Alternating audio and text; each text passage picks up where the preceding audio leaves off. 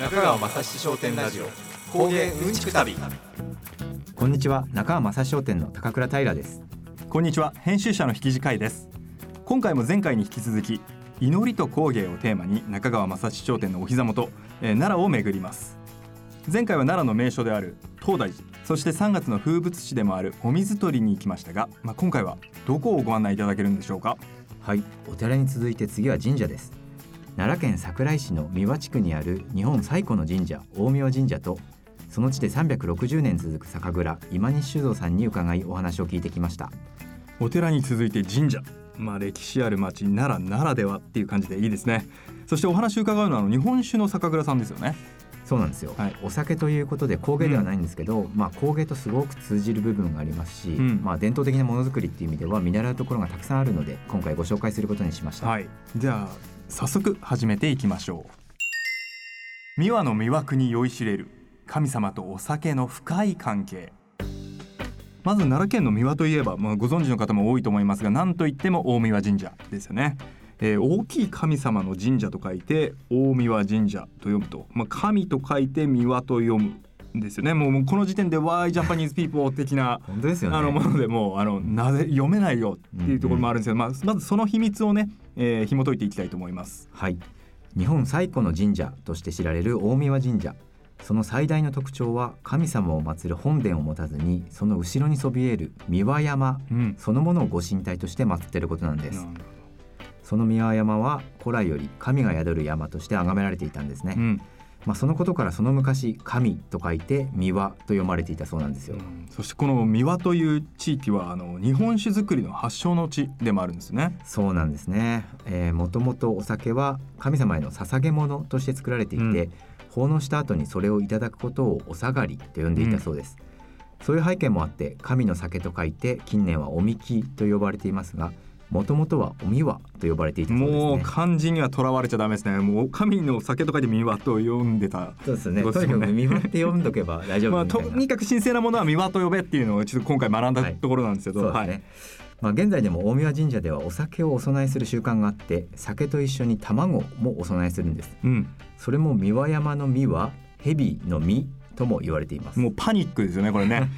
あのもう漢字とはでも絡み合ってきましたね。もう至るところに三輪が出てくるっていうところですね。いや、はい、そうなんですよ。大神神社の主祭神ですね、うん、あのメインの神様である大物主の大神は蛇の姿をしている神様と言われてて、まあ、蛇の好物である卵も一緒にお供えするっていうのが昔からの習わしなんですね、はい、これあの僕らもやりましたね。あのやりましたね。さんびゃくミリぐらいの、あのお酒の瓶の蓋を開けて、うんはいえー、卵を一緒に奉納してお参りするんですよね。そうです、はい、その卵をね綺麗に立たせるんです、ね、そうそうそうだからその、ね、お酒の瓶の蓋をこう、はい、エッグスタンドみたいに立てて、はい、高倉さんあのお参りしてたので、これちょっと逆に無礼じゃないですかっていう、ね、ちょっと悩みながらねでも綺麗に立たせた方が喜んでいただけるんじゃないか、綺麗に立ってるから試行錯誤しながらやりました、はい、楽しかったですね、うん、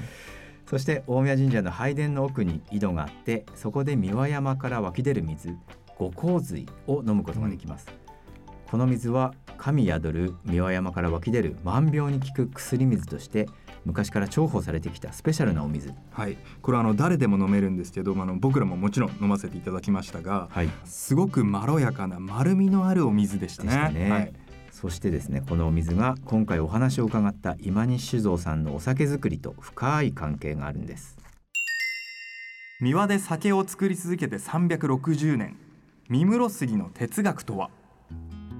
今回お話を伺ったのは三輪の地で唯一の老舗酒造、今西酒造の今西正幸さん。酒造の家系に生まれながらも大学では商学部に進み、その後大手人材会社に勤務し、若手のエースとして活躍。そしてにじゅうはっさいで家業である今西酒造を継ぎました。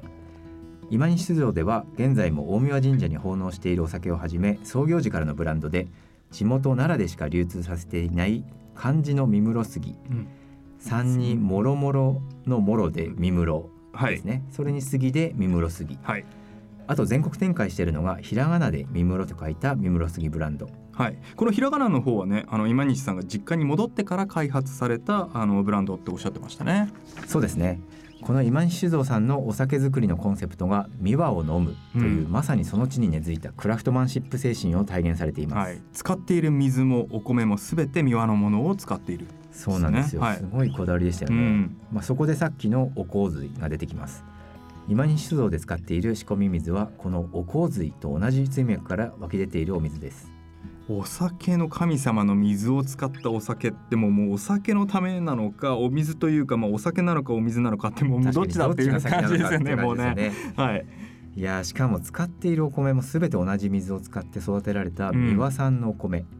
先ほどのミワを飲むっていうコンセプトをそのまんま具現化してるんですね、うん、もうそのものって感じですよね、ねいやさらにあの印象的だったのがあの、はい、美味しい酒を作るっていうことよりも、うんうん、あの清く正しい酒造りを行うっていうことを徹底しているとおっしゃっていたのがあ、あのとても残ってますね心に、うんうん、酒の神が宿る地でそこの水と米を使いしっかり正しく酒造りに挑むということなんですよね、うんうん、ねもうそれぞれの工程でちゃんと正解を行うっていう話でしたね、うん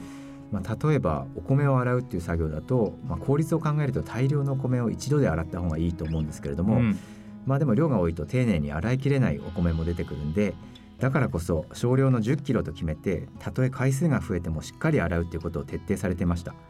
そういう丁寧な姿勢が素晴らしいなと思いましたね。いやそうですね結構工芸に通じるというかものづくりの中で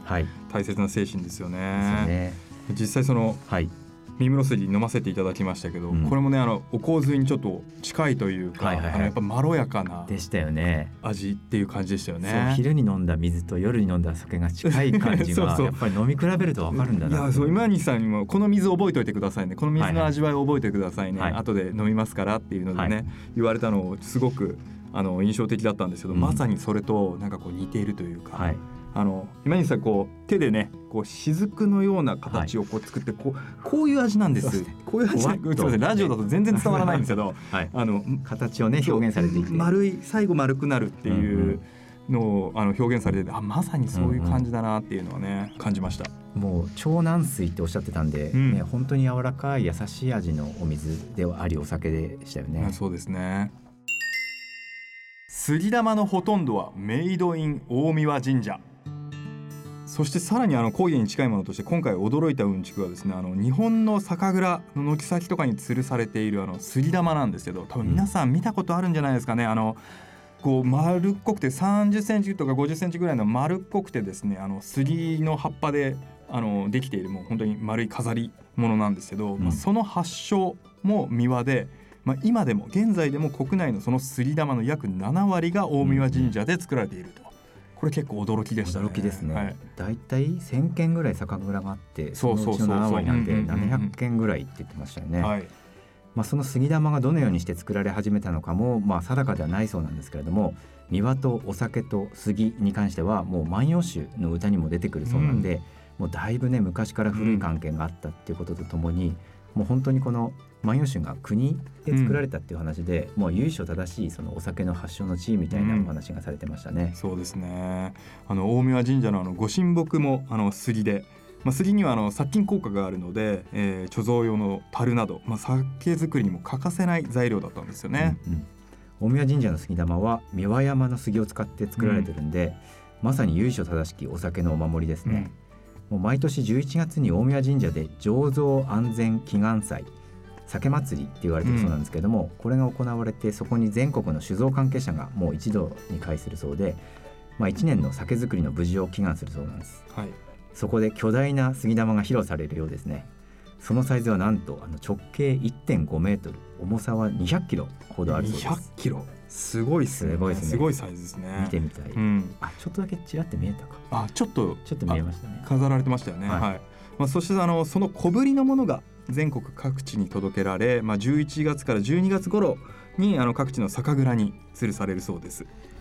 まあね、それが新酒ができたっていう合図になっていて、うん、新酒ができた頃に青々とした杉玉が吊るされて、まあ、いちねんかけて徐々に茶色になっていくんですね、はいまあ、それが酒の熟成具合と言われていたそうです。深いです ね, 深いですね、はい、でその中で言ってたその一休和尚の話が面白かったですね、はい、なんか一休さんが、うん、あの極楽はどこぞって質問を受けたそうなんですけれども、うん